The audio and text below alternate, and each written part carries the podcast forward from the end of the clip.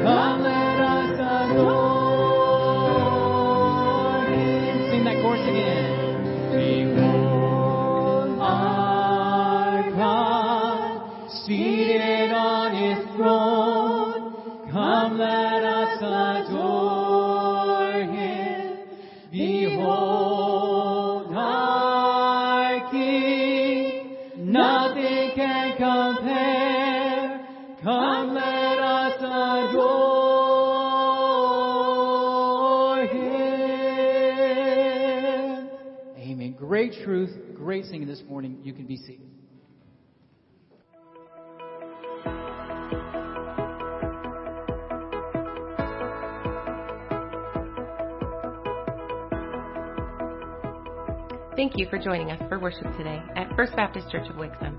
Here are a few upcoming events to help you stay connected. There will be a Truth Tracker leader meeting in the Church Cafe immediately following morning worship today. If you are a Truth Tracker leader, please plan to attend this informative meeting. Everyone is invited for the church campout here on the church grounds August 18th through 20th. Tents and campers may be set up as early as 3 p.m. on Friday whether you're camping or not, you are invited to come over on Friday and Saturday evenings for yard games and dinner fellowship. Bring something to put on the grill or buy dinner for your family on the way. Weather permitting, our AM worship gathering will be outside next Sunday, August 20th. Bring a lawn chair and dress appropriately for the weather. A hot dog lunch will be provided immediately after the morning message, so please plan to stay for fellowship. A few times each year, we have a special luncheon for everyone that is new to FBC Wixom. If you're new here, please plan to stay after the worship gathering on August 27th for a light lunch and fellowship with church leaders and other new attenders. Community groups continue tonight at 6 p.m. If you are not yet connected with a Sunday p.m. community group, please visit fbcwixom.org forward slash community groups for more information. Community groups meet in homes most Sunday evenings at 6 p.m. In just a few minutes, we'll be dismissing children four years through the third grade out the back of the auditorium to our junior church ministry. While there, they will enjoy a great time as they sing songs, play games, and hear a message from God's Word prepared just for them. Giving is one of the many ways we have to worship the Lord. If you'd like to give financially, you can utilize the giving box in the back of the auditorium, or you can give online at fbcwixom.org and click on the tab at the top of the page. If this is your first time at FBC, we would love to connect with you. If you'd like more information about FBC, prayer, or to learn how you can get involved, you can fill out a connections card online at fbcwixom.org forward slash connect. Also, make sure to stop by the Welcome Center for a special gift on your way out after the service. Once again, thank you for joining us for worship today. Now we invite you to worship the Lord through song as we prepare to hear from God's Word this morning.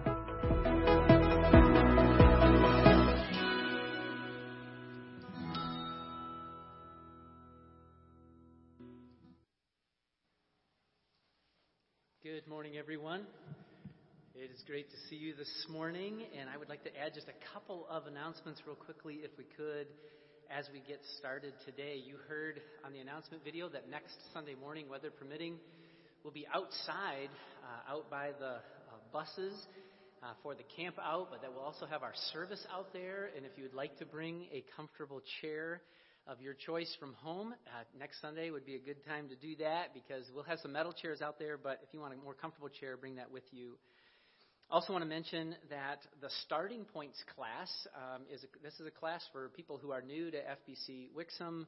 There's just tons of great information that's shared in the Starting Points class. That begins in four weeks on September the 10th. And so, if you're new and you have never been to Starting Points, uh, we strongly encourage you to join that class. That's at 9:45. It lasts for five weeks, and we hope that you'll come starting on September the 10th.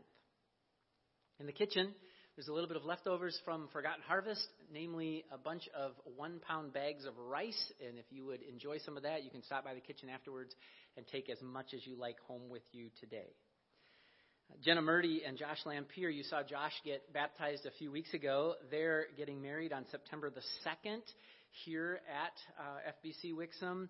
And uh, their reception afterwards is by invitation only, but the wedding ceremony is open to the church. And so you're invited. That's at 3:30 on September the 2nd. The wedding for Jenna Murdy and Josh Lampier. What's a privilege to start our gathering again today with a baptism, and it's just a real privilege for me to be able to do this. This is part of the Lord's commands to his disciples.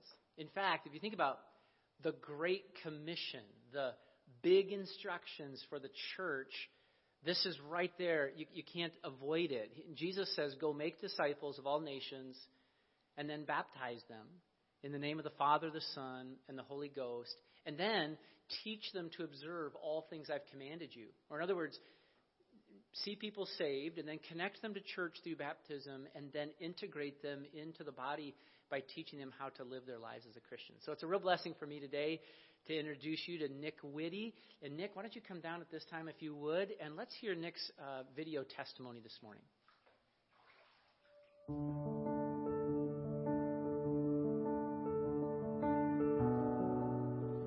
Hi, my name is Nick Whitty.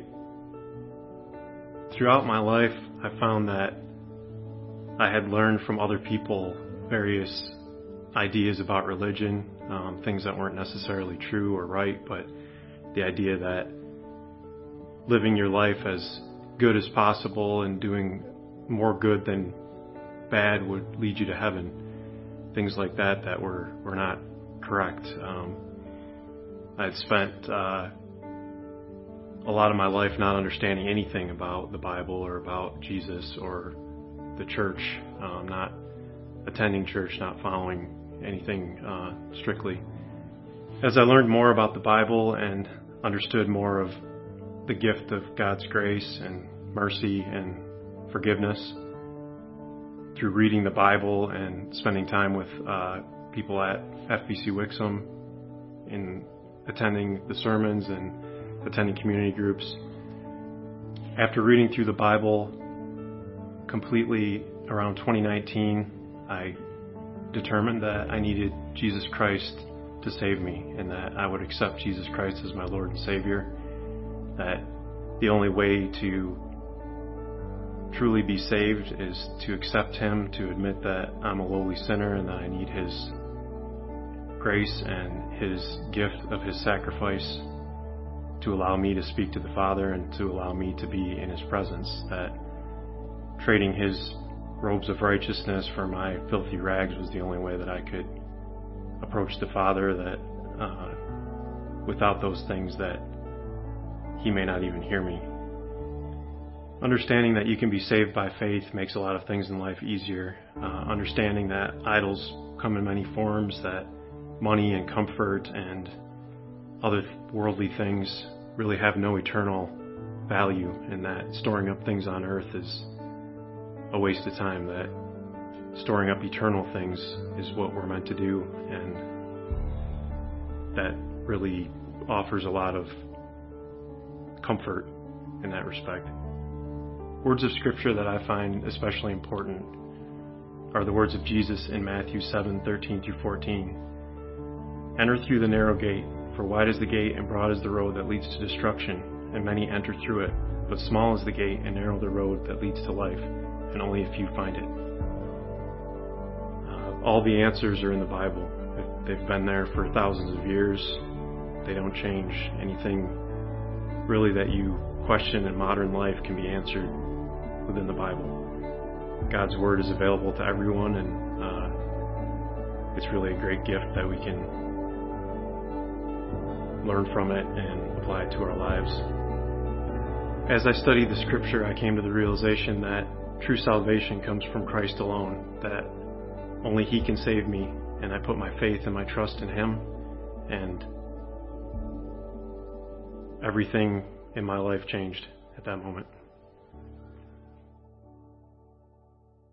Amen. Isn't that a blessing? It's Awesome. Yeah, what a. I think that's good.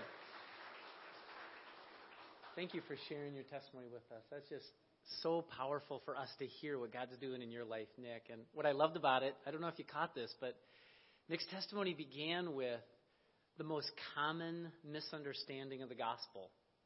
And that is that if I'm good enough and my good works outweigh my bad, that certainly God will let me live with Him in heaven for all eternity. And then he closed with the answers are in Scripture. And I just want to tell you that that theory of good works outweighing bad works, it's not in Scripture. It's not there. That's a man made theory. What Scripture tells us is that salvation is found in one source, and that is Jesus Christ, Him and Him only. Jesus said, I am the way, the truth, and the life. No man comes to the Father but by me. It's just cool, Nick, to hear you talk about reading through Scripture and then listening to preaching and coming to that conclusion. Wow, it's not good enough to fear God or to have a respect for God or even believe the Bible or even believe that there was a Jesus. That's not good enough. What, what Scripture says is that I need to have a personal relationship with Jesus Christ. It's so good to hear you express that, and it's a real honor for me to be able to baptize Nick this morning. So come on up here if you would. So, based on your testimony that we all heard and um, your desire to express your faith in Jesus Christ to the rest of the body, we're going to obey what Jesus said, the Great Commission, to baptize you in the name of the Father, the Son, and, and the Holy Ghost. Yes. Step up here just a little bit if you would. Mm-hmm. All right, go ahead and let me know. I baptize you, my brother, in the name of the Father, the Son, and the Holy Ghost, buried with him in baptism, and raised to walk in new life. And God's people said, Amen. Thank you.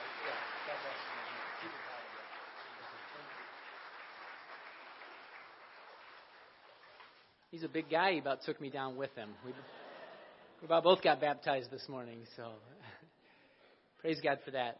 That church is what it's all about watching people put their faith in Jesus and publicly declare that uh, to the rest. And so I'm grateful for that opportunity this morning. Let's pray together as we start our service. Father, what a blessing to hear Nick's testimony, to hear him express his faith in Jesus Christ and his understanding the truth of your word that says that salvation is only found there in Jesus.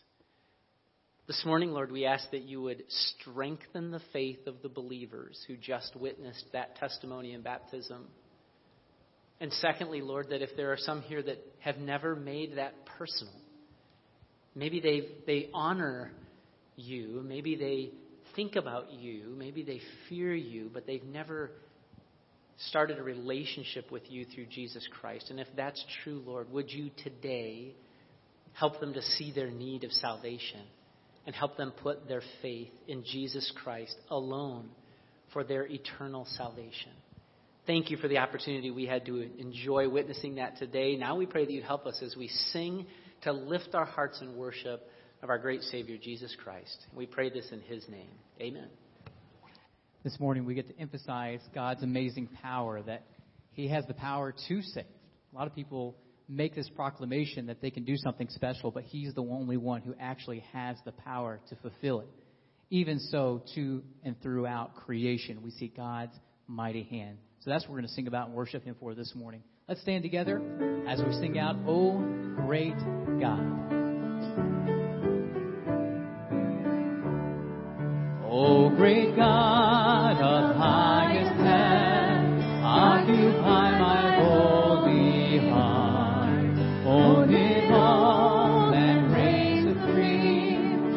supreme.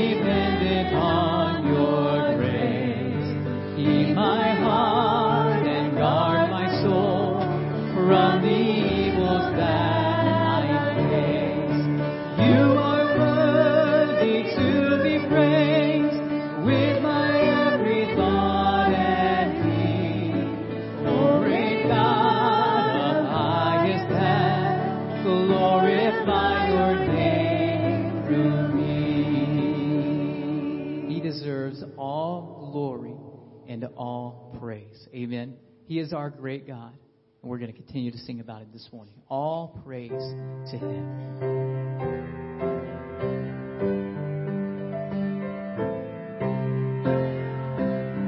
All praise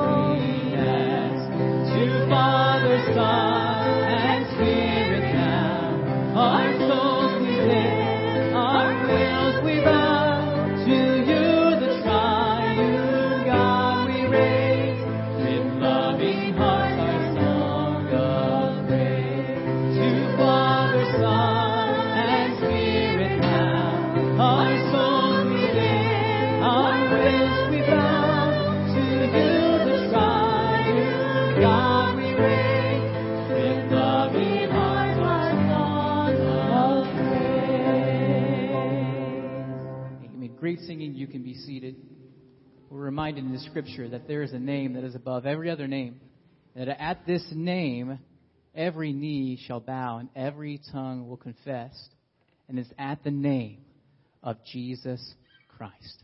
What a beautiful name it is.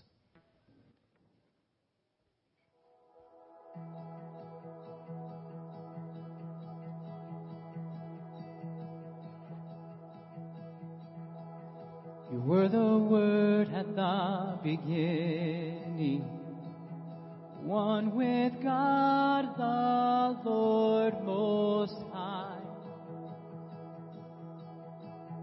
Your hidden glory in creation, now revealed in you are Christ.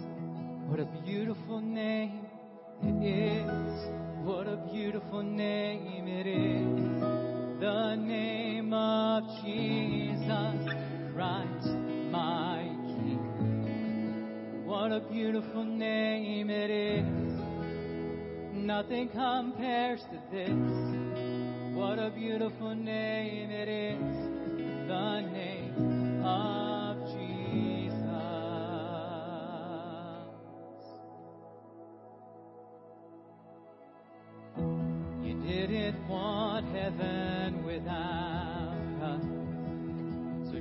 Jesus, you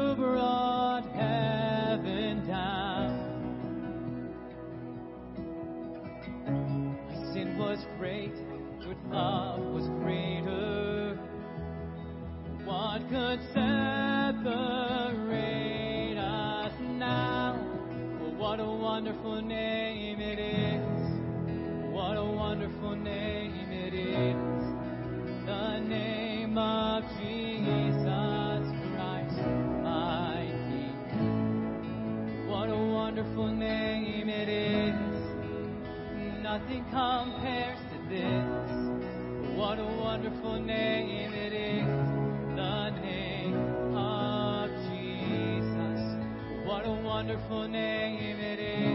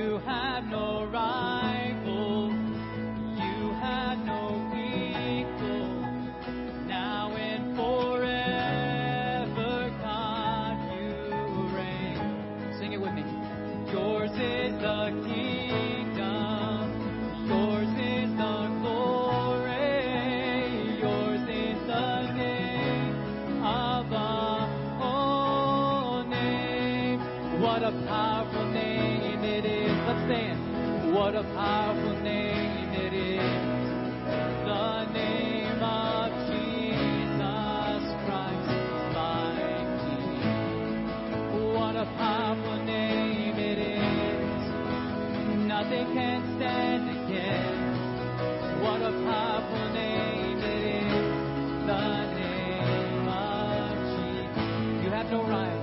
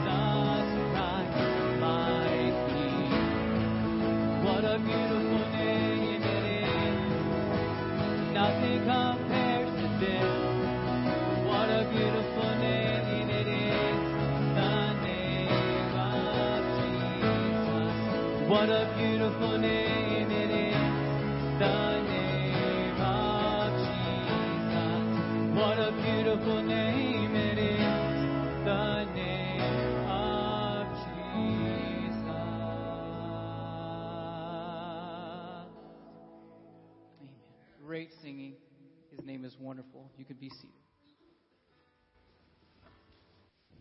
Thank you, Jeremy, for leading us in worship in that song. And that is a song that has been really on my heart this week because so much of it ties into Psalm uh, 29, which is where we're going to be this morning, where we see the voice of the Lord. We see the powerful name of Jesus lifted up and held up in glory. This morning we're going to continue in our series, The Albums of Worship, uh, where we're looking at a theology taken from the Psalms. And of course, theology is the study of God, who God is, and what God's people should do in response to Him. And of course, if you have missed the rest of the year, this is our theme this year, and you can see it on the circles in the back wall, that our response is to worship Him, to lift up His name, and praise Him, and that is the correct response. This morning we're going to consider Psalm 29, uh, the fact that God is omnipotent, He is all powerful. John MacArthur describes this attribute of God this way, and I think this is really helpful as we go into our discussion this morning. It says, God has the ability to do absolutely anything consistent with His nature.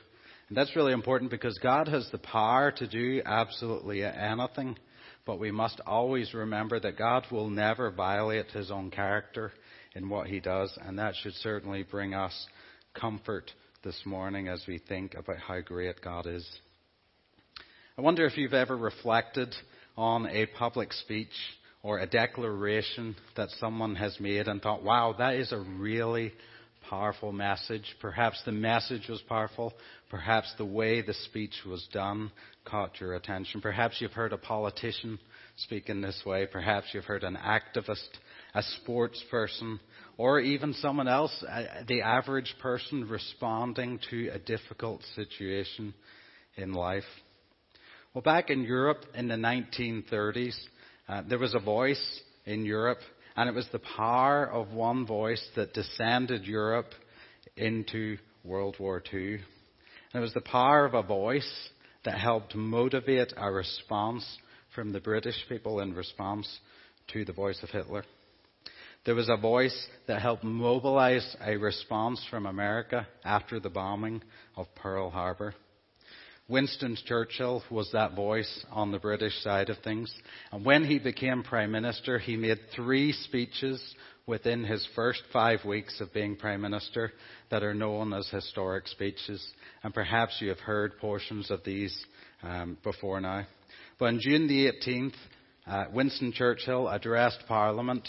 France had fallen into the hands of the Nazis. Most of Europe had been conquered. And Winston Churchill, on his third speech uh, to the British people regarding this matter, this is what he said. I'm going to read a small excerpt of it this morning to help us understand the power of the, his voice and what he spoke. He says, The battle of France is over. I expect the battle of Britain is about to begin. Upon this battle depends the survival of Christian civilization. Upon it depends our own British life and the, and the long continuity of our institutions and our empire. The whole fury and the might of the enemy must very soon be turned upon us. Hitler knows that he must have to break us in this island or lose the war. If we can stand up to him, all of Europe may be freed, and the life of the world may move into broad, sunlit uplands. But if we fail, the world, the whole world, including the United States, including all that we have known and cared for, will sink into the abyss of a dark new age made more sinister and perhaps more protracted by the lights of perverted silence. Wait to hear this bit. He says, Let us therefore brace ourselves to our duties, so bear ourselves that if the British Empire and its Commonwealth lasted for a thousand years, men would still say, This is and was their finest hour. Aren't those powerful words this morning? Motivating people to defend what they held to dearly, to motivating them to defend civilization itself against tyranny. And yet this morning in Psalm 29, what we're going to see is the words of one who is infinitely more powerful than any great speaker. We're going to see a powerful God. And this morning we're going to see the power of his voice. Turn with me to Psalm uh, chapter 29 this morning. And we're going to do something a little different this morning. We're going to use our voices to speak something powerful. And I ask you the question, is there anything more powerful that we could speak than the very words of God in Scripture? Perhaps you'll read along with me, and for continuity's sake, you can read what is on the screen, and we'll read this psalm together this morning. It says, verse 1 Give unto the Lord, O ye mighty, give unto the Lord glory and strength. Give unto the Lord the glory due unto his name. Worship the Lord in the beauty of holiness. The voice of the Lord is upon many waters. The glory of God thundereth. The Lord is upon many waters. The voice of the Lord is powerful. The voice of the Lord is full of majesty. The voice of the Lord breaketh the cedars. Yea, the Lord breaketh the cedars of Lebanon. He maketh them also to skip like a calf, Lebanon and Sirion like a young unicorn. The voice of the Lord divideth the flames of fire.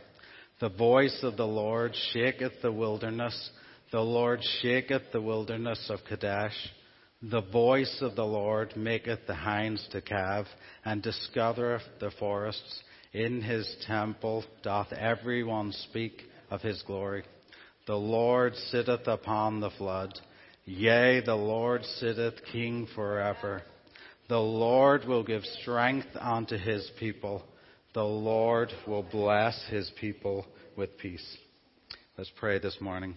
Dear Lord and Heavenly Father, we thank you for your words. Lord, we thank you that it is your words that contain the power, Lord. We thank you that you are all powerful, that you have given your word to us, that you have given your Son and your Spirit to us as well. And Lord, we pray as we bask in your power and your glory this morning in Psalm 29 that you would help us to take these truths and apply them into our own hearts and lives. Lord, we may, may we leave here empowered by your word and your spirit to live better for you, to live more like Christ each and every day. In Jesus' name, amen. So this psalm, like so many other of the psalms, is a psalm written by David. And typically what happens in these psalms is David says some things or responds to a situation that he's in and then turns it back to worshiping God. The conclusion is typically the praise, the worship of God, lifting up God for what he is doing in the situation. And this psalm is particularly interesting because David doesn't waste any time in getting to the fact that we should worship and lift up the name of God. Look at verses 1 and 2. We see the praise of God. It says, Give unto the Lord, O ye mighty, give unto the Lord glory and strength. Give unto the Lord the glory due unto his name. Worship the Lord in the beauty of holiness. You see, three times in these two verses we see that phrase, give unto the Lord. Pastor mentioned this a couple of weeks ago. It's almost rhetorical. What can we give unto the Lord? One who is all powerful. Does he really need anything from anyone else? Yet David says, worship the Lord Give him your praise. Give him the glory. Give him the glory that is due unto his name. But I want you to note that he directs this exaltation of praise onto a certain group of people. It says, O ye mighty. There's a little bit of debate about who the mighty are, but really this Hebrew phrase references an angelic group or heavenly beings, and David is telling them, the ones that are surrounded around the throne of God, he's saying unto them, give praise unto God. That's their very job in where they are. They're in the throne room of God. They are eternally praising God. Yet David says, give praise unto him. He deserves that praise so much. Give him the glory. Give him the honor that is due unto his name. And I think something that's really important for us here is that if David is commanding those that are in the very presence of God to give worship to him, then it's certainly true that David expects us, mankind, to be giving our praise and our worship unto God as well. In fact, I wonder if you've ever noticed that there is a plaque on the wall outside just these back auditorium doors. Does anyone know what the verse is that's written on it? There you go. Good trivia question. So Psalm 29 verse 2, there it is. It says, worship the Lord in the beauty of holiness. And whoever had it in mind when this plaque was made had the idea that perhaps in this room, when we come together to worship, that we should be giving all the glory, giving the honor due to his name unto God. But David moves on from this opening point of worshiping God, giving reverence on to who he is, and encouraging others to do the same, to a picture that is unfolding in front of him. And is a picture of a significant thunderstorm. And here we see the power of God on display through this storm that David is witnessing. Verses 3 through 9, really the chunk of the psalm is taken up by David describing the power of God uh, in light of this storm that's happening in front of him. Within these eight verses, you'll notice that the words the Lord or Yahweh is used 18 times. That name Yahweh is the covenant name for God. So David's saying, This is my God that I'm talking about here. And he mentions his name 18 times. We also see the phrase, the voice of the Lord, in conjunction with the storm, seven times. Perhaps this whole um, second point could be summarized by simply reading verse 4. It says, The voice of the Lord is powerful.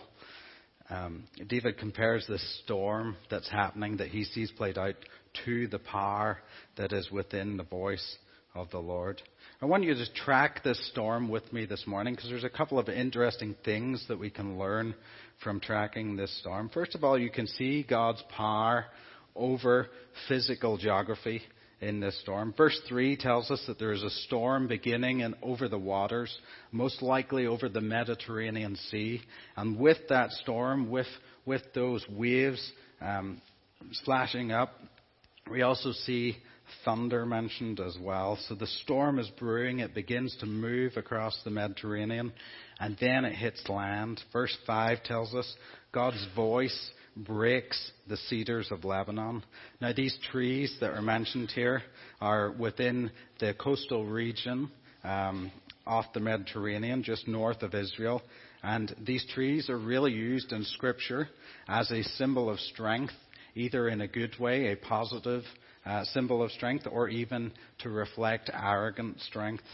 And actually, if you go to the country of Lebanon today and you see their flag, you will see in the middle of it a cedar tree as well.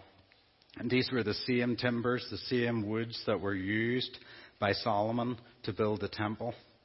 Yet look what it says here. These trees are of little strength when it compares or is compared to the voice of the Lord. It tells us here that the Lord breaketh the cedars. Yea, the Lord breaketh the cedars of Lebanon. These great trees are just snapped in comparison to the power and the voice of the Lord.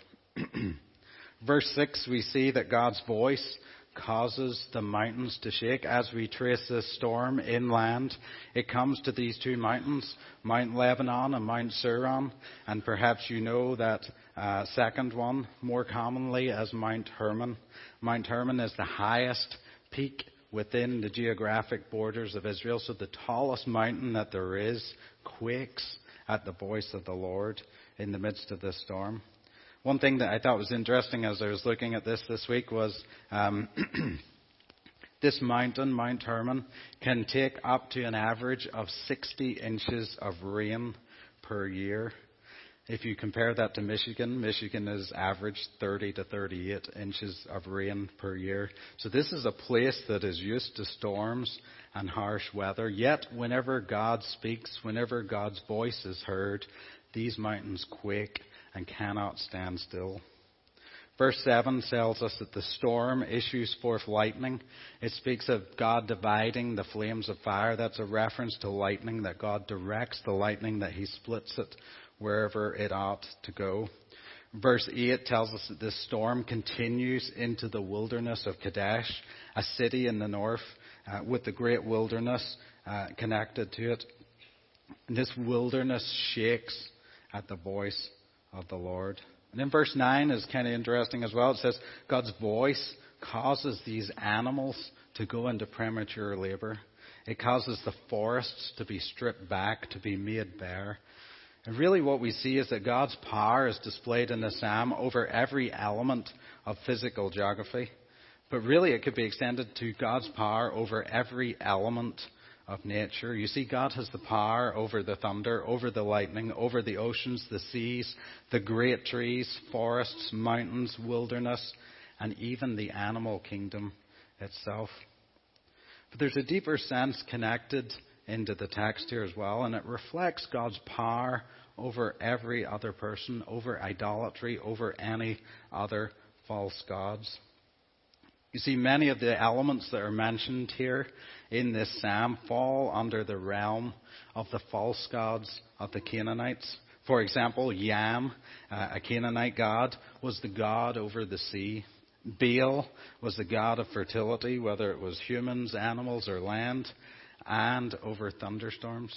And these two were often said to be at uh, conflict with one another. If one was in control of the sea and the other was in control of thunderstorms and they had to come from the sea, they were at odds with each other, or at least that was the explanation of these false gods.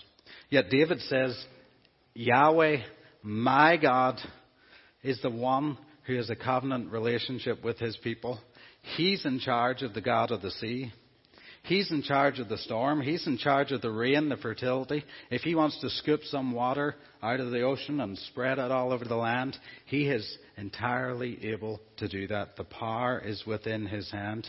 And notice this, he doesn't need permission from anybody else. He doesn't need to ask any other false gods.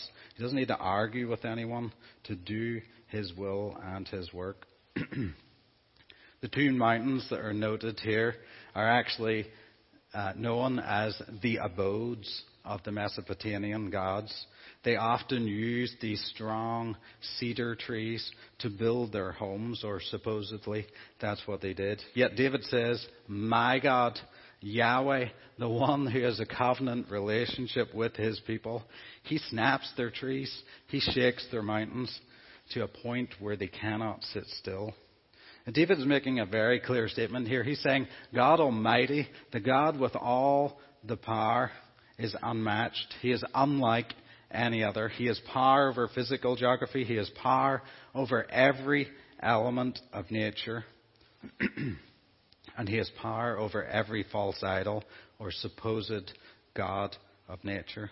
Really, that ought to bring us to a point where David gets to in verse 9. It says, Everyone should speak of his glory. We ought to stand back and say, Wow, what an incredible, all powerful God. All glory due to him and unto his name.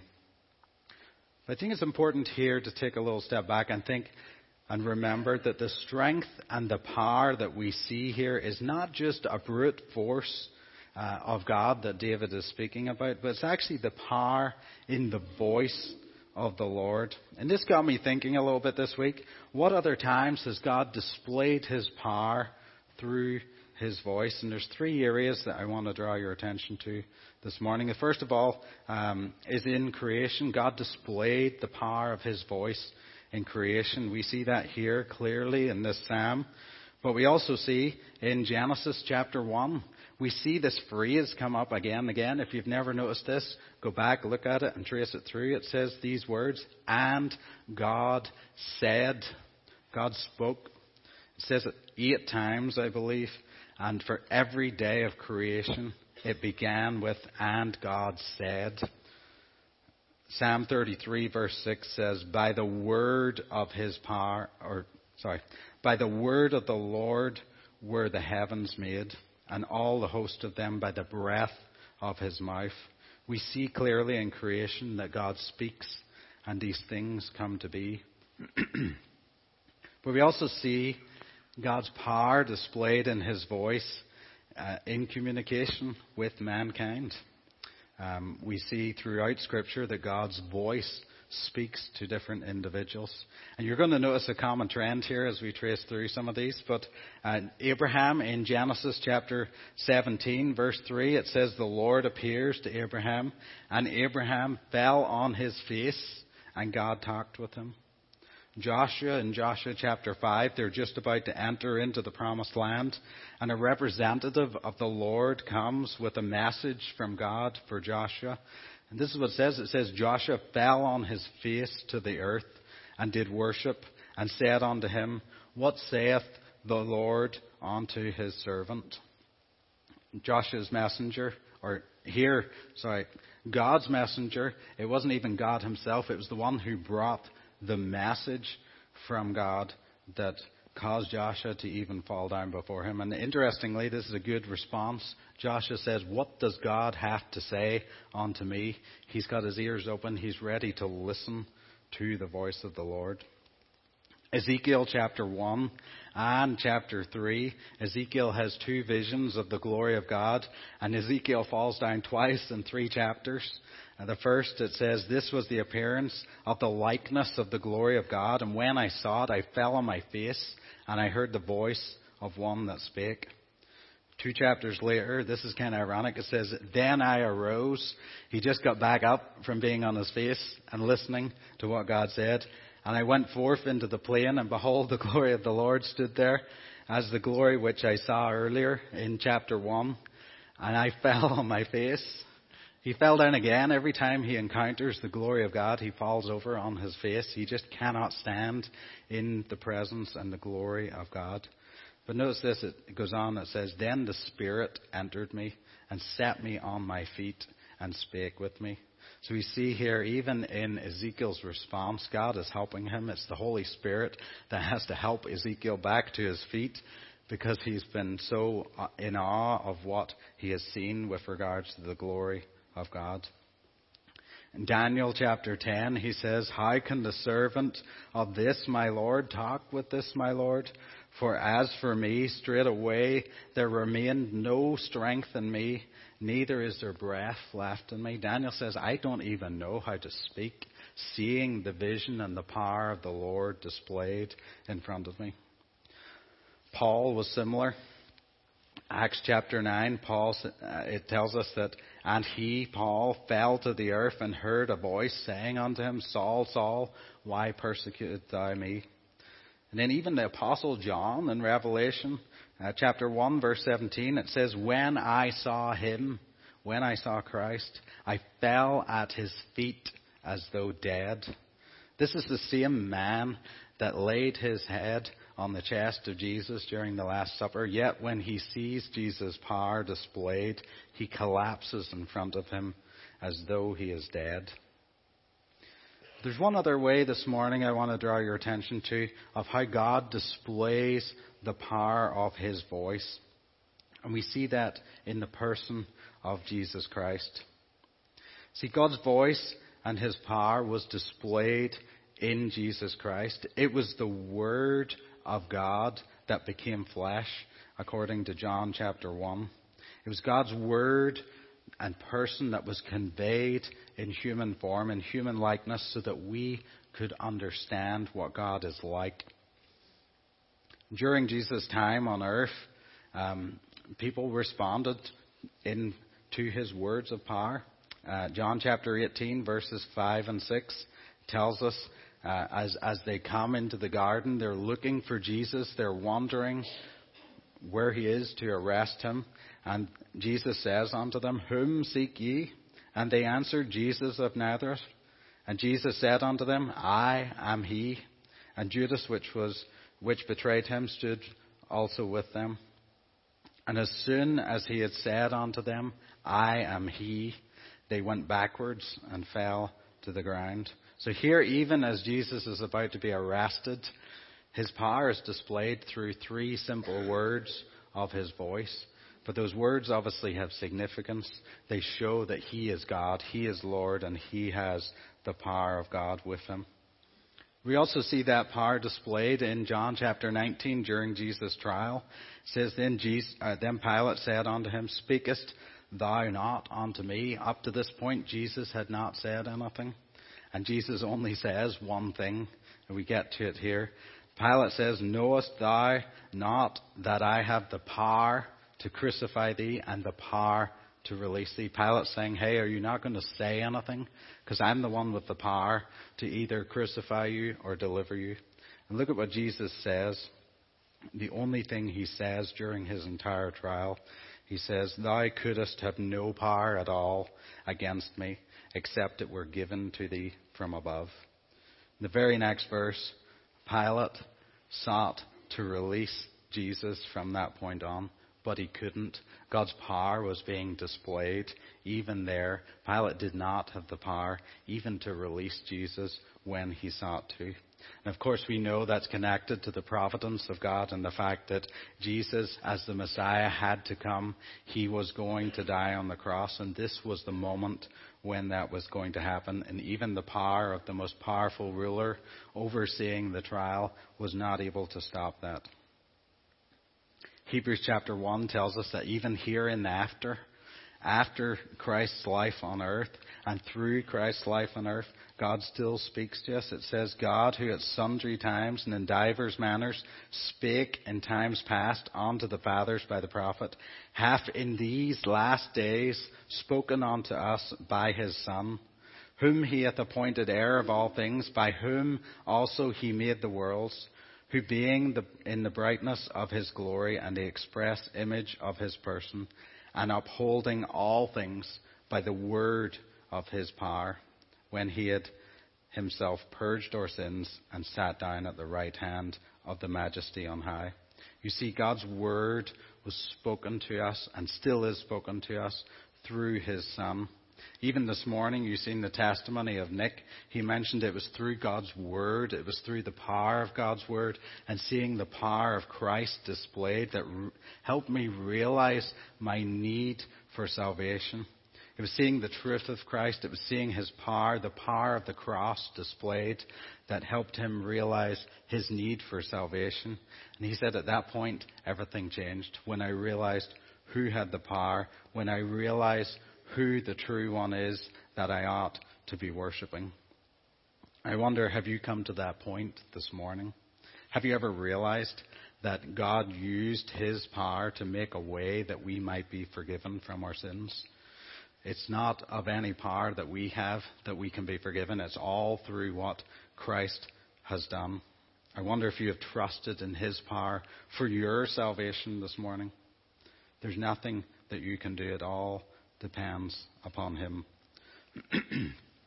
Turn with me back to Psalm 29 this morning and verse 10 as we continue. We're going to see more of God's power displayed, but we're also going to see the permanence of God, the fact that this power lasts and will last throughout eternity. It says, The Lord sitteth upon the flood, yea, the Lord sitteth king forever. Something that's really interesting in the Hebrew here is that the word for flood, uh, Mabul, only appears in this psalm and in the accounts in Genesis from Genesis 6 through 11. So really what we can decipher from that is the flood that is being spoken of here is the flood of Noah's day. And as David watched the storm unfolding in front of him, he's reminded of the most catastrophic natural event that has happened in the history of the world. And here's what he concluded. He said, God, even through a catastrophic event like that, cannot be touched by anything. There is nothing that can take away his kingship over the earth. Despite this natural, great, great natural disaster happening, it did nothing to displace God or cause him to lose his power or authority or be touched by anyone else. In fact, it didn't affect his status at all as the Lord, but rather it reflects his permanence and his true kingship over the entire earth. So I want to help us this morning. How do we take what is written here in these first ten verses and take that truth and apply it into our own lives this morning. And David kind of helps us with that.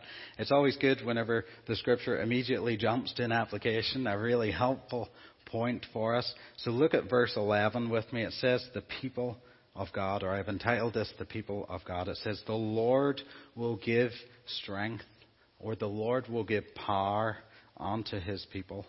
The Lord will bless his people with peace.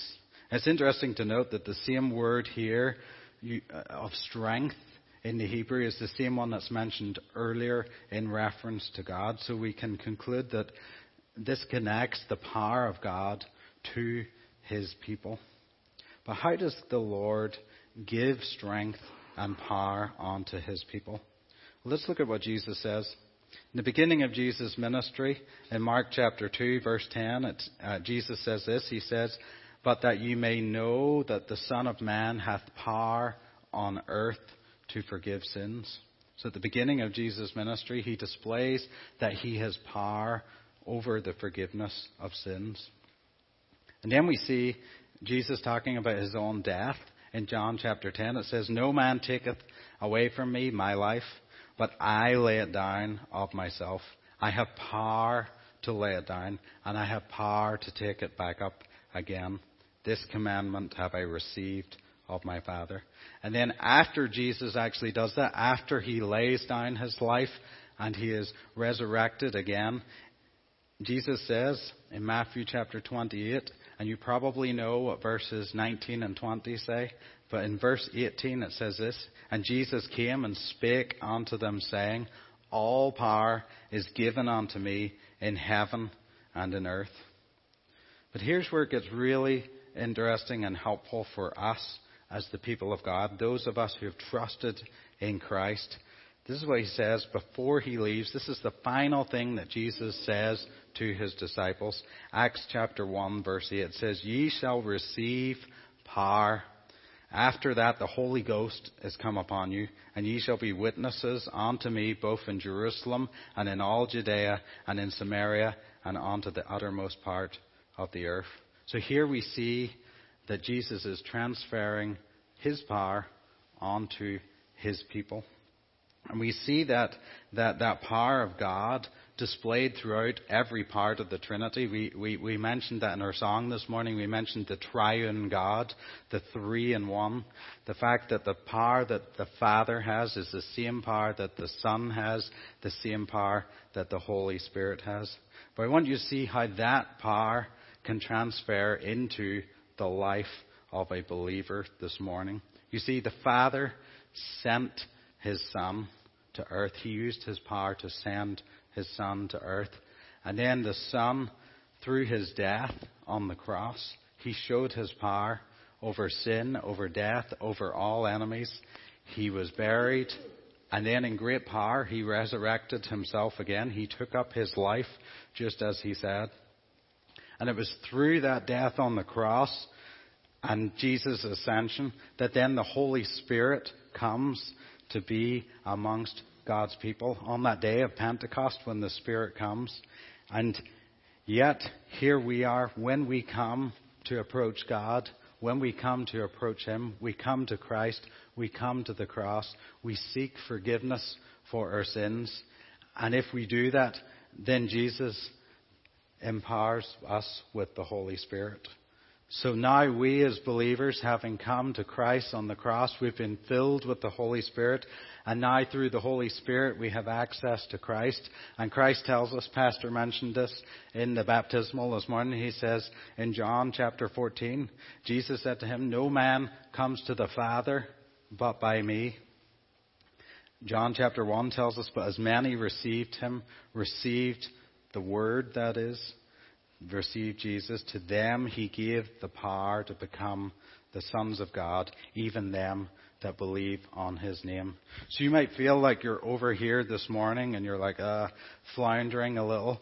But know that if you've put your trust in Christ, the Holy Spirit has been imparted on you. And through the power of the Holy Spirit, you have access to the power of the Son, and you have access to the power of the Father what we see here displayed in Psalm chapter 29.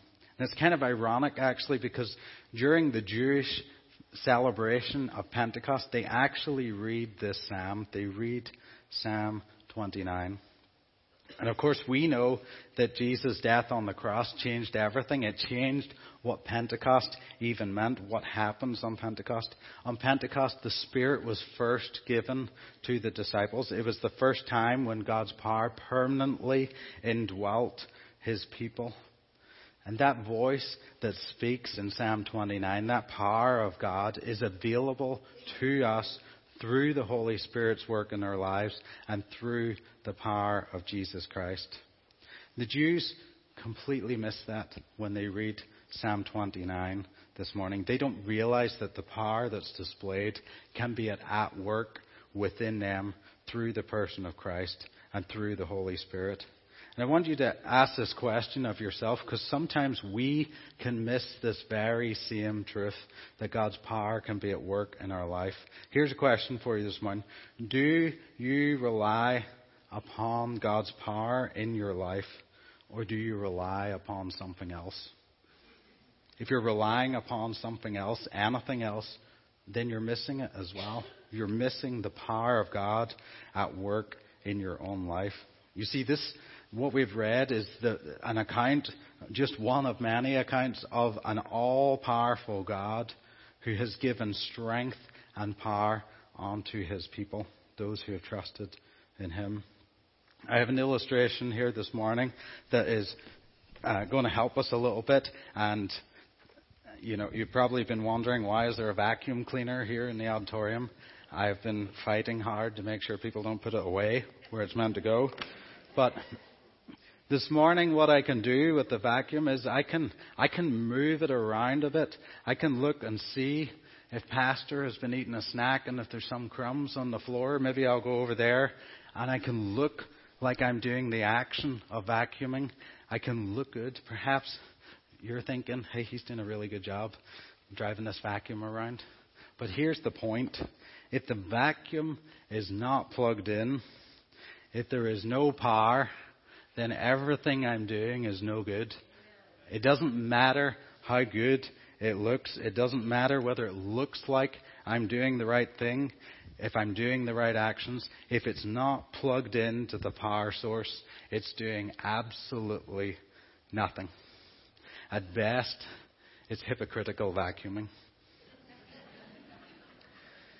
and really, for some of us, this is like our spiritual lives we look like we're doing the right things. Perhaps we show up at church.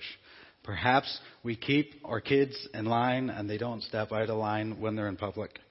Perhaps we know exactly where our Bible is just in case we need it in a particular occasion. Perhaps we pray before dinner time. Perhaps we leave a tract somewhere when it suits us or accidentally falls out of our pocket. Perhaps we even serve in a ministry. We look good. We look like we're doing the right thing. But if we aren't plugged into the source of power, if we aren't plugged into Christ, if we aren't relying on the Holy Spirit, if we're not in God's Word, His Word of power, then what we're doing is no good. We're not plugged in to the power source. We're not seeing the power of God at work in our lives. Look at the end of verse 11 with me. This is really helpful this morning. It says, The Lord will give strength unto his people, and the Lord will bless his people with peace. Often times when we're devoid of the power of God at work in our lives, we're also devoid of the peace of God that comes alongside that power. Jesus teaches on this in John chapter 15 when he talks about the vines and the branches. He says, I am the vine, ye are the branches. He that abideth in me, and I in him, the same bringeth forth much fruit. For without me, ye can do nothing. Jesus goes on in verse 7, he says, If ye abide with me, and my words abide in you, ye shall ask what ye will, and it shall be done unto you. When you ask in the power of God for the things that should be done in conjunction with God's character, He's going to do them. But note this where's the power? The power is not in us. The power is in Christ. The power is in His words that abide within us. And then look at verse 11. This is really uh, helpful this morning. It says, These things I have spoken unto you, that my joy might remain in you, and that your joy might be full. So here again, we see the power of God at work in your life, and with that comes peace. This is really profound. It's helpful, yet it's pretty simple as well. It's simple that power and peace go together when we're talking about God. But often what happens is we see the power of God and the peace of God most on display during the worst storms in our lives. Paul says this to the Corinthians. He says, 2 Corinthians 12, verse 10, and this has been my verse all week because if you can hear it in my voice, it's just kind of ironic that we're talking about the voice of the Lord and I can barely speak. But um, this verse has really helped me this week, and I encourage it to let it help you as well. It says, And he said unto me, My grace is sufficient for thee, for my strength is made perfect in weakness. Most gladly, therefore, I will glory in my infirmities, that the power of Christ may rest upon me. Therefore, I take pleasure in infirmities, in reproaches, in necessities, in persecutions, in distresses for Christ's sake. For when I am weak, then I am strong.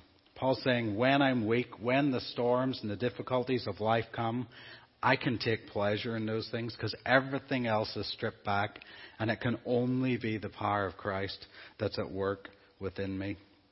It can only be the power of the God of Psalm 29 at work in my life, in my situation. Paul reminds Timothy of this in 2 Timothy 1. He says, For God has not given us the spirit of fear, but of power and of love and of sound mind. And as we close, I want to give you just one example of this this morning, seeing the power and the peace of God coupled together so beautifully in Scripture. There are three instances in the Gospels where God the Father audibly speaks unto his Son. First one you perhaps are familiar with is uh, at Christ's baptism, where he says, This is my Son in whom I am well pleased. And just about a week or so before Christ's death on the cross in John chapter 12, God speaks again, and people hear his voice, and some of them said that voice sounded like thunder. But the one I want to focus on this morning is the middle one, uh, Matthew chapter 17, the transfiguration uh, of Christ. You see, Peter was speaking in this moment. One of the, the apostles and disciples was speaking, and, and he was saying things like, Oh, we should build tents. This looks like a great place to hang out. This is really cool to be in God's presence and God's glory, and we should build a shrine. Let's stay here forever. And yet, look what it says. While he, that is Peter, yet spake, behold, a bright cloud overshadowed them. And behold, a voice out of the cloud that said, This is my beloved Son, in whom I am well pleased. Hear ye him. And when the disciples heard it, they fell on their face and they were sore afraid. You see, all of those that were present fell on their face before this voice that spoke. And not only is God reminding the hearers of his voice that he was pleased with his son, that his son was God incarnate in the flesh on earth, but he was also saying, Hear him, listen to this one. He is the one that has the power and authority given from heaven. The disciples are taught a lesson here in God's power. Who's in charge? And the power of God's voice in comparison to their own voice.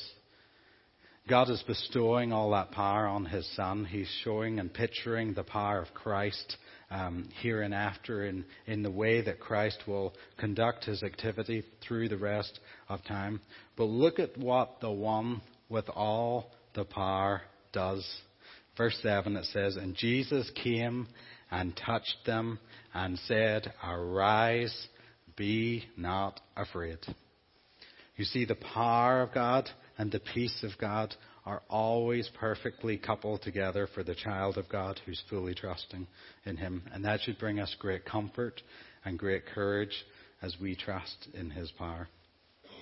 As we recap this morning, I want to give you a couple of questions to think about as we leave. First of all, have you relied upon the power of God for your salvation? There is nothing that we can do of ourselves. It is all in the power of what Christ has done on the cross. The second question is, do you seek that power of God every day through His Word, through prayer, through dependence upon the Holy Spirit?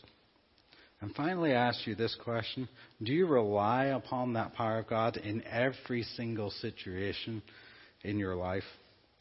First uh, Corinthians 2, verse 5 says, Your faith should not stand in the wisdom of man, but in the power of God. You see, if your faith doesn't rest entirely in the power of God, you'll probably find that you have no peace in what you're doing as well. So I encourage you this morning, trust in God's power, trust in the one who is all powerful, trust in the one who is omnipotent, the one who is always in control, because he's the only one whose power can sustain you and bring you peace through the storms of life. Let's pray this morning. Dear Lord and Heavenly Father, Lord, we thank you for your power this morning. Lord, we thank you for the truth of your word, the power of your word. Um, Lord, we just pray for each and every person here that they would um, realize your power this morning and that you would help us to respond in worship and response to your power displayed. Lord, we thank you for your goodness and we pray that you would continue with us in Jesus' name. Amen.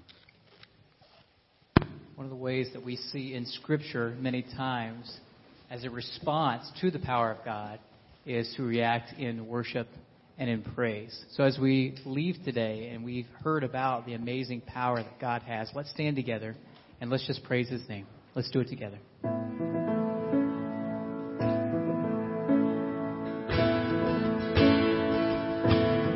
Reaches of heaven,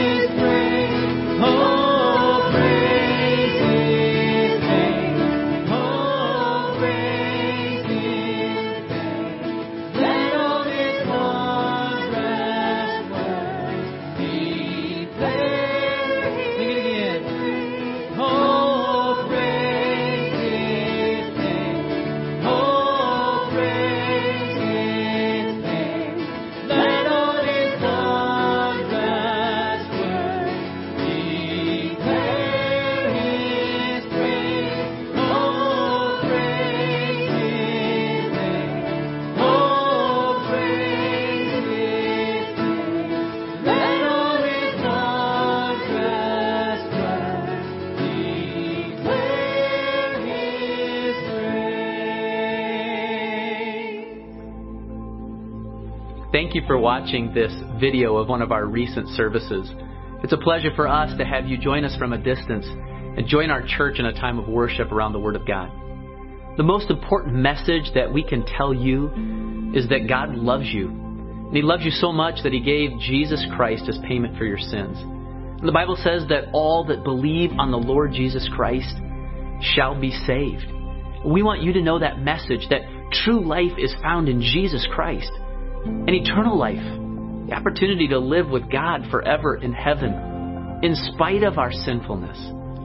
True life is only found in Jesus Christ. He said, I am the way, the truth, and the life. Would you be willing to put your faith and trust in Jesus Christ? Would you be willing to pray something like this Lord, I know I'm a sinner, and I know there's nothing I can do about my sinfulness. I don't want to pay for my own sin, and I want to put my faith in Jesus.